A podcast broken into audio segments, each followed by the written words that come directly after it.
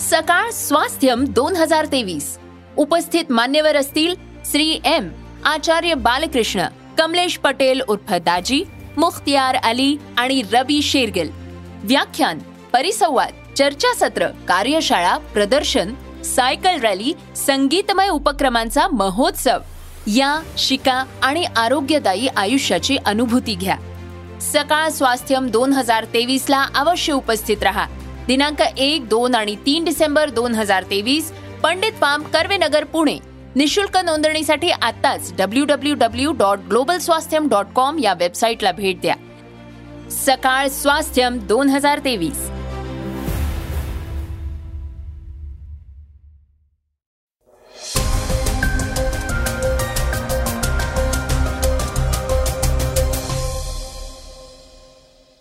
नमस्कार मी गौरी कुबेर. ऐकूयात आजचं सकाळचं पॉडकास्ट चीनमध्ये पसरत असलेल्या गूढ आजाराच्या पार्श्वभूमीवर जगभरात चिंता पसरलीय.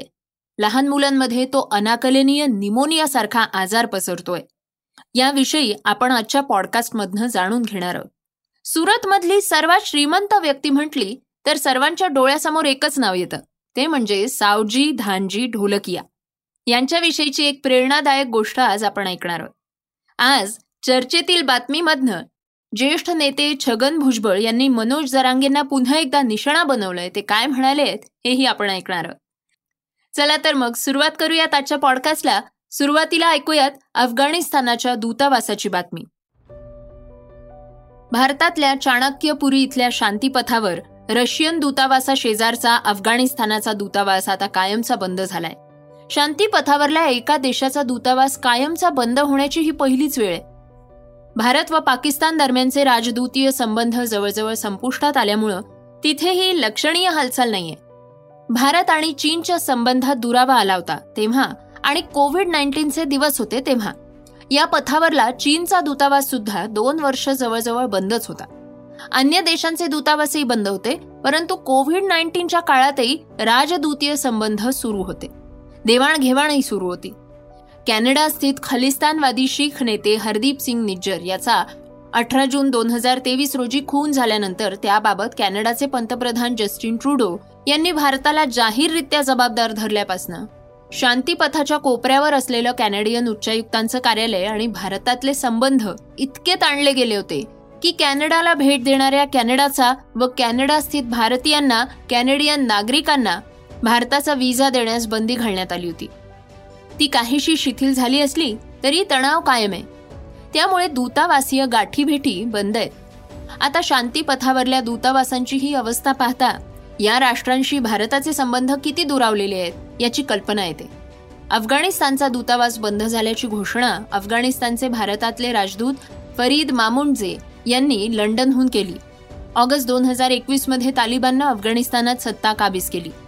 त्या पाठोपाठ सरकारनं अफगाणिस्तानातून भारतात येऊ पाहणाऱ्या अफगाणी नागरिक विद्यार्थ्यांना विजा देण्यास बंदी केली होती. ती आजही कायम आहे. त्यामुळे असंख्य निरपराध अफगाणी नागरिकांवर संकट कोसळलं. तालिबानच्या कठोर आणि जाचक सत्तेखाली असंख्य महिला भरडल्या जात आहेत. दरम्यानच्या काळात तर भारत आणि तालिबान यांच्यातले संबंध असून नसल्यासारखेच होते. आजही भारतानं तालिबान सरकारला औपचारिकरित्या मान्यता दिलेली नाहीये. दूतावास बंद करण्यात आला असला तरीही हैदराबाद आणि मुंबई इथल्या अफगाणिस्तानच्या कॉन्सुलेट सुरूच असल्याचा दावा केला जातोय. एक ऑक्टोबर पासनं दूतावास बंद असल्याचं सांगितलं जात होतं तरीही परराष्ट्र मंत्रालयानुसार ते चालूच होतं. राजदूत मामुंजे यांच्यानुसार काही अत्यावश्यक म्हणजेच इमर्जन्सी कामांसाठीच तो सुरू होता. भारत सरकार अफगाणिस्तानच्या दूतावासातल्या अधिकाऱ्यांना व्हिसा आणि अन्य सवलती देत नाही अशी त्यांची तक्रार आहे. तथापि त्याचं खंडन परराष्ट्र मंत्रालयानं केलंय. श्रोत्यांनो चीनविषयी एक महत्वाची बातमी ऐकूयात. चीनमध्ये पसरत असलेल्या गूढ आजाराच्या पार्श्वभूमीवर जगभरात चिंता पसरलीय. लहान मुलांमध्ये तो अनाकलनीय निमोनिया सारखा आजार पसरतोय. या दरम्यान भारत सरकार देखील चीनमध्ये पसरत असलेल्या या आजाराच्या परिस्थितीकडे बारकाईनं लक्ष ठेवू नये. चीनमध्ये कोरोनानंतर सुरू झालेल्या या नव्या गूढ आजारानं जगातल्या अनेक देशांना भयभीत केलेलं आहे. याबद्दल डब्ल्यू एच ओनंही इशारा दिलेला आहे. या आजाराचा परिणाम हा मुलांवर जास्त झालेला आहे. परिस्थिती अशी आहे की सरकारनं अनेक शाळा बंद करण्याचे आदेशही दिलेले आहेत. या पार्श्वभूमीवर भारतही केंद्रीय आरोग्य मंत्रालयानं सर्व राज्य आणि केंद्रशासित प्रदेशांना कोरोना सदृश मार्गदर्शक तत्वांचं पालन करण्याचा सल्ला देतोय. मात्र घाबरून जाण्याची गरज नाहीये. फक्त नियमांचं पालन करत राहा असंही म्हणण्यात आलेलं आहे. देशात सध्या अलर्ट सारखी परिस्थिती नसल्याचंही सरकारनं म्हटलंय. आरोग्य मंत्रालयाकडनं या संबंधित एक निवेदन जारी करण्यात आलेले त्यानुसार श्वसनासंबंधितला हा influenza mycoplasma pneumonia SARS CoV two यांसारख्या कारणांमुळे होतोय.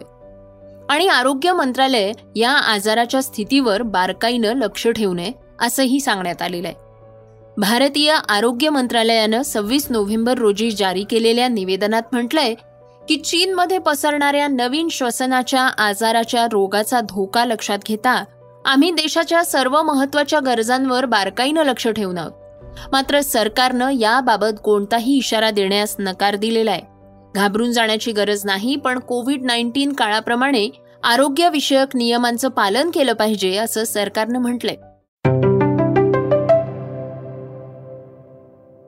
श्रोत्यांनो सावजी धानजी ढोलकिया यांच्याविषयीची एक महत्वाची बातमी ऐकूया. सुरत मधील सर्वात श्रीमंत व्यक्ती म्हटलं की सर्वांच्या डोळ्यांसमोर एकच नाव येतं ते म्हणजे सावजी धानजी ढोलकिया. एका शेतकऱ्याच्या पोटी जन्माला येऊन पुढे हिरे व्यापारी बनत हजारो कोटींचं साम्राज्य उभं करणारे ढोलकिया हे आपल्या उदार स्वभावासाठी देखील प्रसिद्ध आहे ढोलकिया हे कित्येक वेळा दिवाळी बोनसमध्ये आपल्या कंपनीच्या कर्मचाऱ्यांना कार फ्लॅट आणि ज्वेलरी भेट देतात. मात्र आपल्या मुलाला आणि नातवाला देखील त्यांनी अगदी दोनशे रुपये मजुरीवर काम करायला सांगितलं होतं.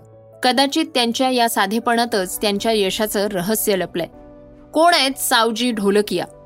सावजी ढोलकिया यांचा जन्म बारा एप्रिल एकोणीसशे बासष्ट रोजी गुजरातच्या दुधाला गावात झाला होता.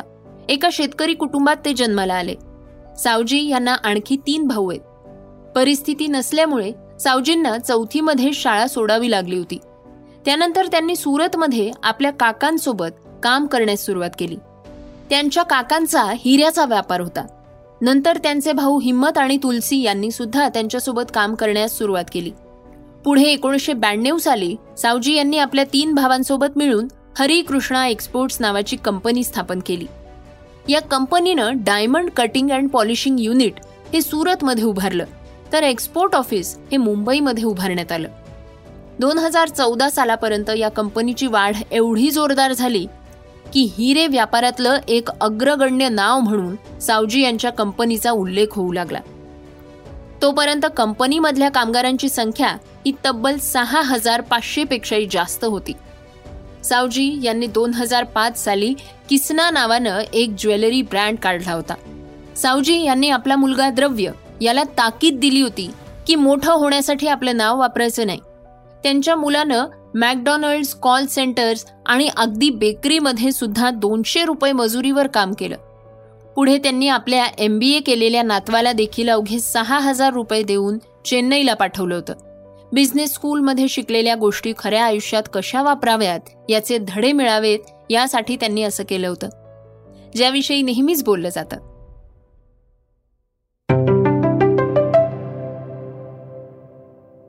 श्रोत्यांनो आता ऐकूयात आजच्या वेगवान घडामोडी. पंतप्रधान नरेंद्र मोदी पाच जानेवारी दोन हजार बावीसला पंजाब दौऱ्यावर असताना त्यांच्या सुरक्षेत त्रुटी दिसून आली होती. आता या प्रकरणात मोठी कारवाई सुरू आहे. पंजाबच्या गृह विभागानं जारी केलेल्या आदेशानुसार सध्या भटिंडा जिल्ह्यातल्या पोलीस अधीक्षक म्हणून कार्यरत असलेल्या एस पी गुरबिंदर सिंग यांच्यासहित सात पोलिसांना तत्काळ प्रभावानं निलंबित करण्यात आले गेल्या काही दिवसांपासून या प्रकरणाची जोरदार चर्चाही सुरू आहे. इस्रायल हमास युद्ध सध्या काही काळासाठी थांबलं असलं तरीही त्याचे पडसाद मात्र जगभरात दिसत आहेत आता यातच जू विरोधी पोस्टचं समर्थन करणाऱ्या सोशल मीडिया प्लॅटफॉर्म एक्सचे मालक इलॉन मस्क यांना मोठा फटका बसणार आहे असं म्हटलं जात आहे याला कारण म्हणजे कित्येक मोठ्या कंपन्यांनी एक्सवर जाहिराती थांबवल्या आहेत. इलॉन मस्क यांनी जू धर्मीय श्वेतवर्णीयांविरोधात द्वेष पसरवण्यात येत होता अशा आशयाच्या एका पोस्टला समर्थन दिलं होतं. मस्क यांच्या या कृतीला अमेरिकेतनं मोठ्या प्रमाणात विरोध झालाय. यासोबतच Apple I B M Oracle N B C universal अशा मोठ्या मोठ्या कंपन्यांनी एक्सवरल्या जाहिराती आता मागे घेण्याचा निर्णय घेतलाय. व्हाईट हाऊसमधून देखील मस्क यांच्या या कृतीचा निषेध करण्यात आला होता. यामुळे एक्स कंपनीला सुमारे पंच्याहत्तर मिलियन डॉलर्सचं नुकसान होऊ शकतं असा अंदाज तज्ज्ञांनी व्यक्त केलाय. सोशल मीडियावर नेहमीच वेगवेगळ्या प्रकारची गाणी ट्रेंडिंगचा विषय असतात. यातच कधी कच्चा बदाम तर कधी जानू मेरी जानेमन एवढंच नाही तर माझ्या पप्पांनी गणपती आणलाय या गाण्याचा ट्रेंड सुद्धा आपण सर्वांनी पाहिलाय. आता सध्या मोये मोये गाण्याचा ट्रेंड सुरू आहे. त्याचे रील्स किंवा मीम्स तुफान व्हायरल होत आहेत.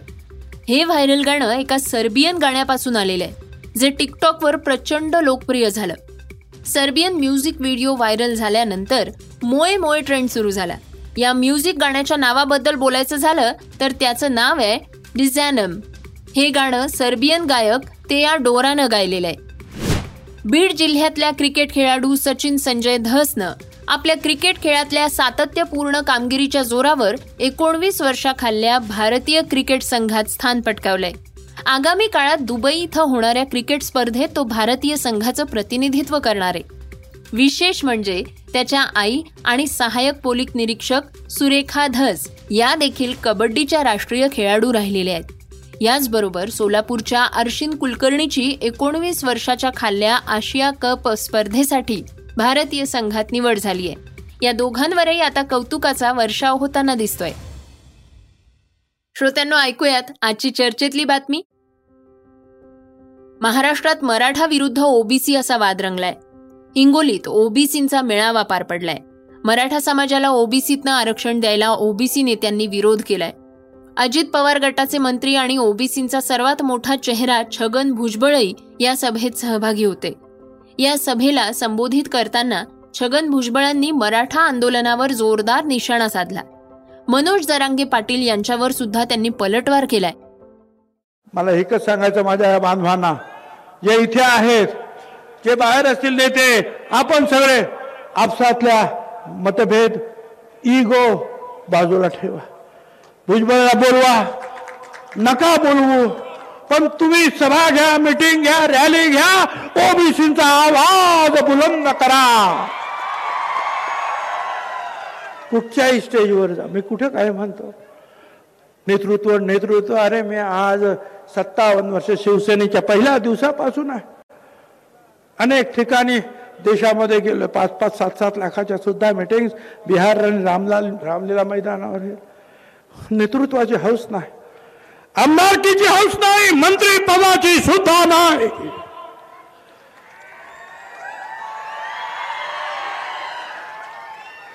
पण तुम आमचा अपमान अशा रीतीचा आणि आमच्यावर हा चालणारा तुमचा सत्तेचा केवळ तुमचा समाज पुढे आहे.